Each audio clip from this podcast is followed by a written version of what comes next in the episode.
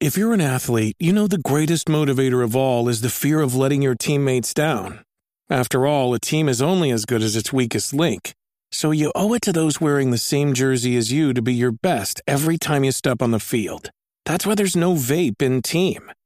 When you vape, you can expose your lungs to toxic chemicals that can damage your lungs. If you're a step behind, the team's a step behind. Brought to you by The Real Cost and the FDA.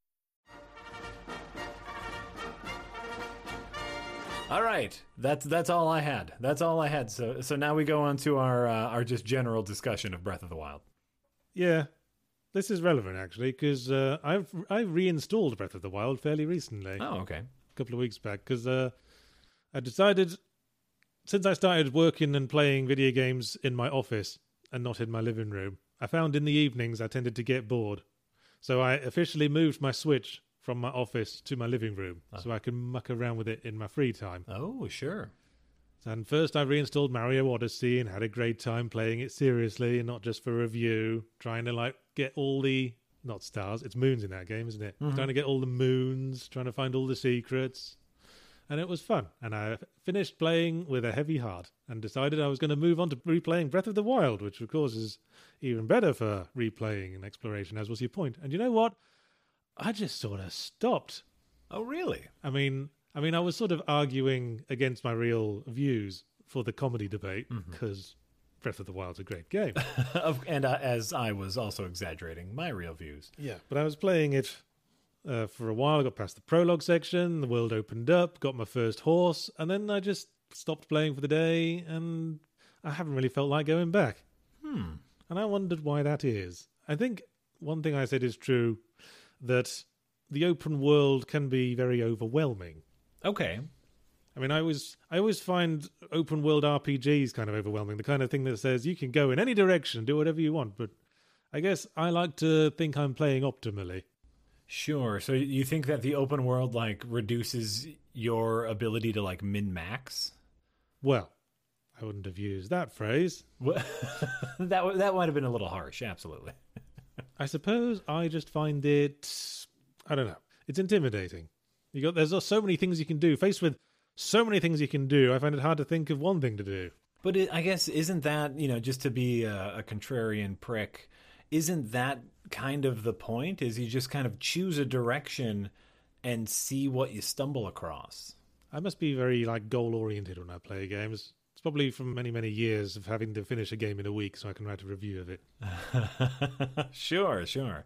I like to feel like what I'm doing is getting me towards like victory. And in fairness, that's usually how an open world game works. If you're not directly preceding the plot, you're doing something that will get you extra experience or extra money that you can spend on an upgrade to make the plot missions go by a little easier. Mm-hmm, mm-hmm. That's the whole point of Breath of the Wild, because you know the whole gimmick of the game is you can go straight to the ending if you want, Of course. but everything you do up to that point in some way prepares you better.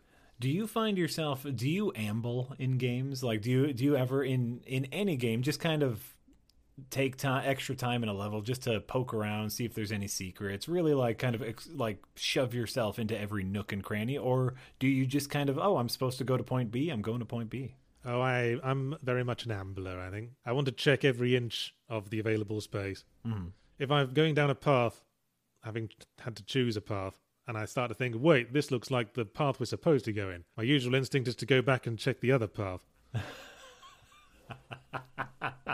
Of course, because there might be something down that other path. Yeah. Interesting, but but after your on your second replay, you don't find the amble as satisfying. I suppose not. Hmm. I suppose part of it's because I know how it's going to end. Well, I, I Part because there's another way I play games is to get the story. oh, I'm very much narrative focused. yeah, yeah. as a game reviewer. And I've I was reading a textbook once on why people play games, and everyone plays games for different reasons. Some people play to be the best at something, some people play to hundred percent, and some people play for story. And I think I'm somewhere around that area in the Venn diagram. Sure, sure. And because there is really no narrative, it's just not enough to hook you again. I guess not. Now, what about you? Have you played it at all recently? I I've I did my second playthrough maybe uh, ten months to a year ago, at this point, and I remember my my second playthrough of Breath of the Wild was so much more better. That's proper grammar. So much more. It was so much more better. It was so I I enjoyed my second playthrough so much more than my first playthrough. Hmm. And while part of that is my first playthrough uh, was part of uh, a review that Rich and I did for previously recorded, so I was kind of playing for work. Hmm. And my second playthrough was just me farting around where I don't know, I guess I did I found myself just really taking my time, like choosing a direction that I remember not taking last time. Like, hey, what happens if I go this way? Oh, I find new stuff. I I did all the extra stuff. I got the motorcycle. Uh, I they also had DLC at that point that they didn't have originally. And so I just found my I found myself doing a lot more and finding more things, enjoying the world a lot more. And part of that, I know I, I kind of over exaggerated my thematic replay, but part of that was was honest, where mm. the character of Link is going back and remembering things, and I'm oh hey I've been to this town once before too. I remember that. Oh isn't isn't there like a, a little pool if I take a left here and then you go left there and there is a pool? Ha ha! I remembered.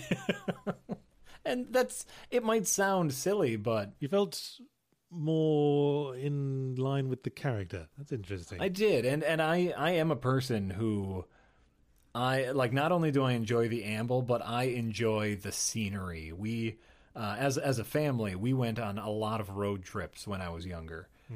and I, you know, I would spend most of that time just staring out the window and watching the scenery go by. And so I don't, I think that's just the kind of person I am as well. Just I enjoy looking under every rock. How you bring up like feeling like you're part of the main character's experience because I've always felt games benefit a lot from having the character we're controlling or the character, the protagonist we're supposed to be identifying with, having them display emotions that we, the player, are experiencing from the gameplay.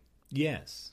Like one game I really like that I think does this really well is Driver San Francisco, which came out many years ago, mm. which has a really unique take on uh, open world driving game where you can where you're a ghost who can possess the driver of any car in the open world. Oh, okay. And it flows really well, you know, because you you drive a car, you smash into a wall, and you're like, oh well, and then just jump out and possess the guy next to him and get straight back on the road. and it's fun. It's it helps the gameplay flow in a very fun, natural feeling way. And after a while, the main character of the story, which and it's a pretty well written story, starts like getting over the weirdness of the fact that he is a ghost who can possess people and starts, you know, having fun, joking around, like messing with people. Mm. And I felt closer to the character because we were feeling the same emotion. and it's interesting you bring this up with a game where the main character doesn't really have an emotion. Right. You know, it's it's all it's all me projecting onto the character.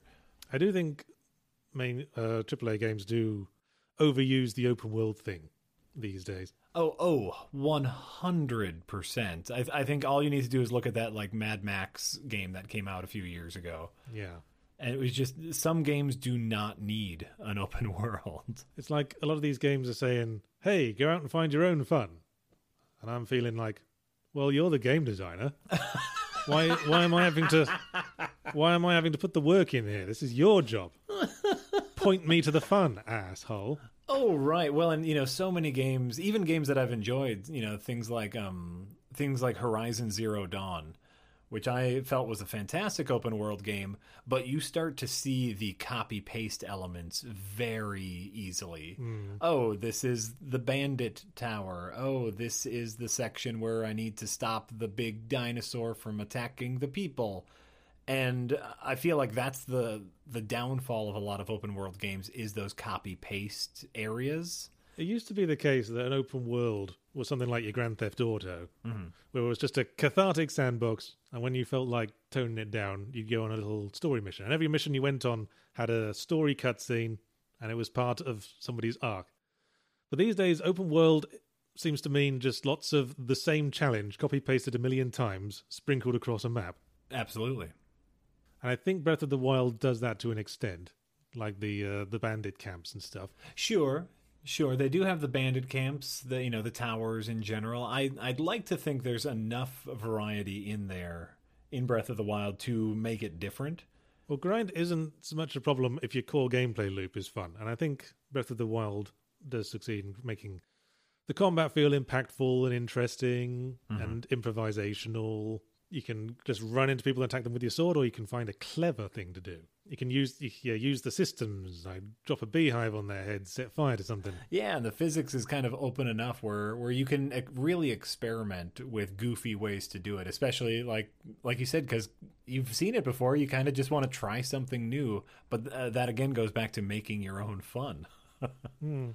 Something that was hard for me to argue against was the the weapon fragility. Yeah, it's always tricky. I mean, I, I in theory, it's good because you might end up in a sort of Dead Rising situation where uh, your weapon suddenly breaks and you're suddenly scrambling for some improvisational solution. Or you just grab the nearest cash register off the nearest desk and throw it at a zombie. Right, right. And that, that makes things interesting. It keeps you on your toes. But then you get situations like Silent Hill Origins, where the main character is holding like 900 sticks and 400 miniature TV sets.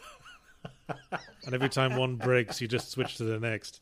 Right, right, and yeah, I, f- I felt like the the weapons broke far too easily. I the one of Of course. uh, I know there there is a Breath of the Wild uh, you know PC hack because there is a Wii U version of it and a Wii U emulator, and there are so many mods out there. I I feel like I would want to replay it um, a modded version that just means weapons wouldn't break. I I I would have such a better time if weapons wouldn't break. You know, Nintendo might be well advised to do an official, like, moddable version. Ooh, They've seen the success of the Mario Maker stuff. right. I mean, it seems like the sort of thing, sort of like Skyrim. People would really respond to that. Oh yeah, the Skyrim mod market is is its own thing. Yeah, it's insane. It's it's beautiful. If you want to play Skyrim with My Little Ponies and with all the dragons replaced with Macho Man Randy Savage, you can do that. You can literally do that. And you know what? It's beautiful in its own way. Knowing what I know about Nintendo, that doesn't seem like something they'd like. No. They seem to have this very. They got this sort of protectiveness towards their properties. Yes, they they have spent a lot of time making their toy exactly how they want it, and they don't want you messing with their toy. This is their toy, and they are allowing you to play with their toy, and you should be grateful that they are allowing you to play with their toy. Yeah, that certainly seems to be their attitude. And you know that's fine. It's it's their thing. It's it's their property. They get to do with it what they want to do with it. The the only thing for me is it, it created a like you- kind of like you said about uh having 800 sticks. It it created a hoarding sensibility with me, where I just wanted to have a million weapons at all times just in case anyone broke and I might have found a really cool sword that I'd be afraid to use because I didn't want it to break in case I needed it later. It disincentivized me to find new weapons because I didn't want them to break. That's a good point. I mean, disincentivization to like engage with the core loop. I always thought this was a problem with another Nintendo game, the Paper Mario Sticker Star, I think it was called, Okay. and Color Splash as well. Because how the combat works is that you permanently expend cards from your deck that you collect from going around. But uh, this leads to situations where you're disincentivized to enter combat Right. because you might uh, have to expend your really valuable cards on your standard enemies. And in an RPG like game, you should feel like every battle you fight gets you a little bit closer to victory. It makes you a little bit better. Mm-hmm. And normally they do that by handing like experience points or a little bit of money. And yeah, you're right. There's little incentive to fight uh, random monsters in Breath of the Wild if you've already got good weapons. Yes, well, and you know the it's it's very similar in Breath of the Wild with kind of their food crafting system, which admittedly is adorable. But once you find that one dish that gives you a million hearts, I want to say it's like you know three durians or whatever. You know, it's you're, you're min maxing the recipes Yeah. where you just toss three things together and you get that one dish that fills all your hearts and gives you 10 yellow hearts to expend. You don't need any more recipes anymore. Yeah, it's going to be really hard to balance something like that. Mhm. I mean, you want ideally in a balanced system to have lots of different recipes that have different beneficial effects. Oh, right. But I guess there aren't enough like health systems in that game. No, it's just low health, high health. That's it. Yeah, low health, high health, and then there's stamina as well. Right. which is more a traversal thing.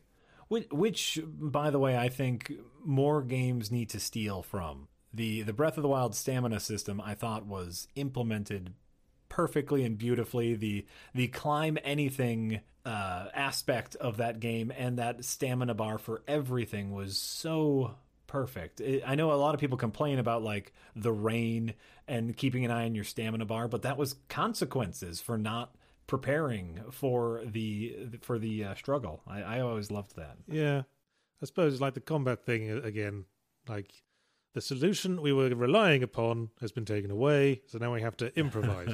yeah, I guess that was the point of the rain.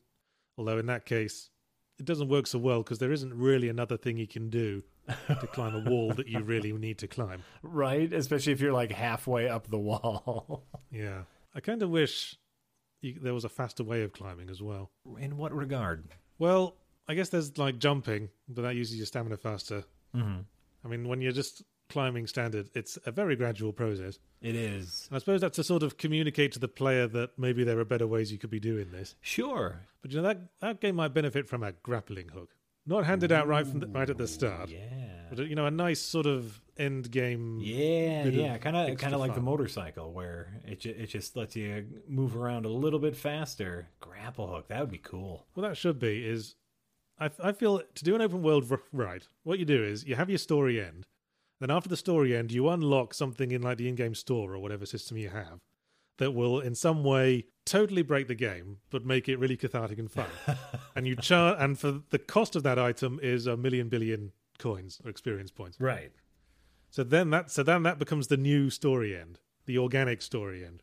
Mm-hmm. You work your you got to work your way through side questing and stuff to make to grind up all the money or experience to buy this one thing, and then you just totally break the world and you just piss about because you have earned it.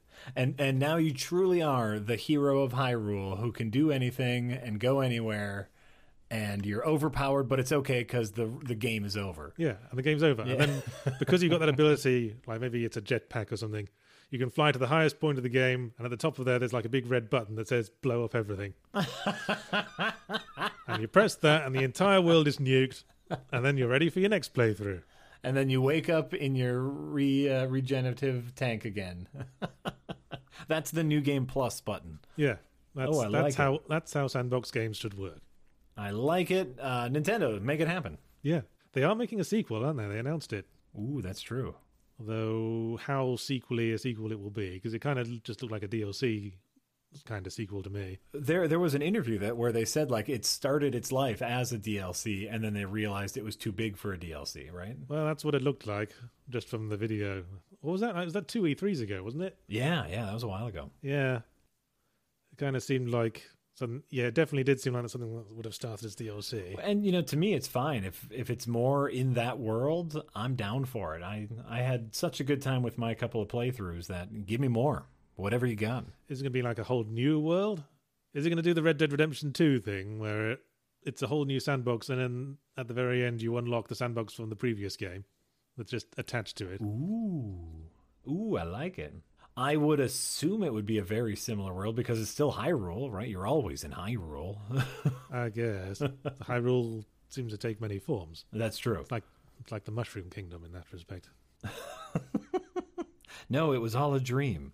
That's why it looked different. It was all a dream. Uh, any more points to raise? Do we have anything more to say about this? Uh, about about Breath of the Wild in general. Uh, you know, you know what? What's funny that neither of us talked about is uh, is the shrines. Yeah, in retrospect, that that was a, actually a negative point from my original review. I probably should have remembered because every shrine's the same.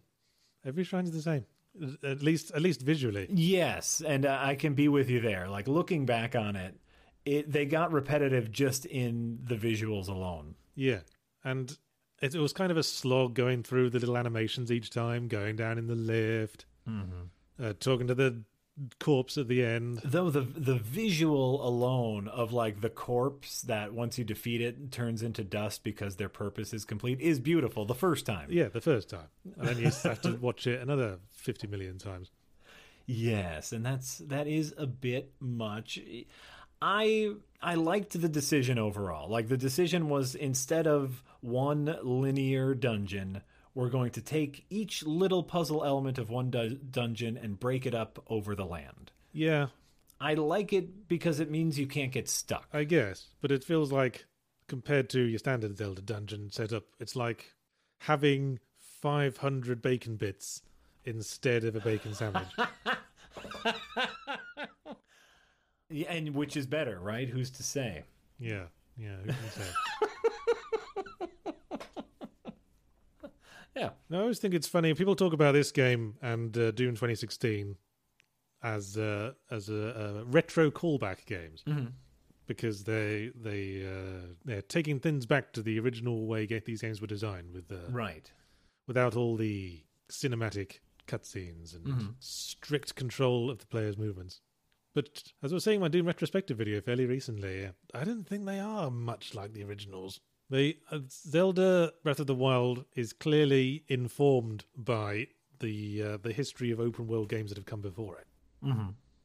especially from the whole unlocking the map with towers thing. Yes. Here, here's what I will say to that: is I I agree to I agree with you in that the games are not similar to their original counterparts. But what I think that they have done, both Doom 2016 and Breath of the Wild, have taken the feeling we had playing the original and realized it with modern technology. Well, that certainly seems to have been the effect. Everyone says they're calling back to the old games. So they've clearly gotten the feeling they got from the old games. Well, I think that's that's the important takeaway is when you were playing the original Legend of Zelda back when it first came out, it was new and amazing. Oh my god. I you mean I can go left, right, up or down?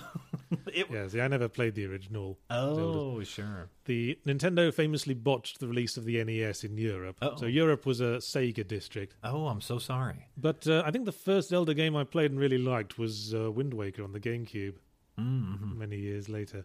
Fantastic game. It's a good game and uh, quite an open game. Ooh, very, very true. And so I guess like, you know, to to me the the Doom 2016 revitalization and the Breath of the Wild, they're more callbacks. I'm trying to think of a better Well, that was very much my point from my Doom retrospective video. It's calling back to the past without being much like it. right. And I guess it's not really a criticism.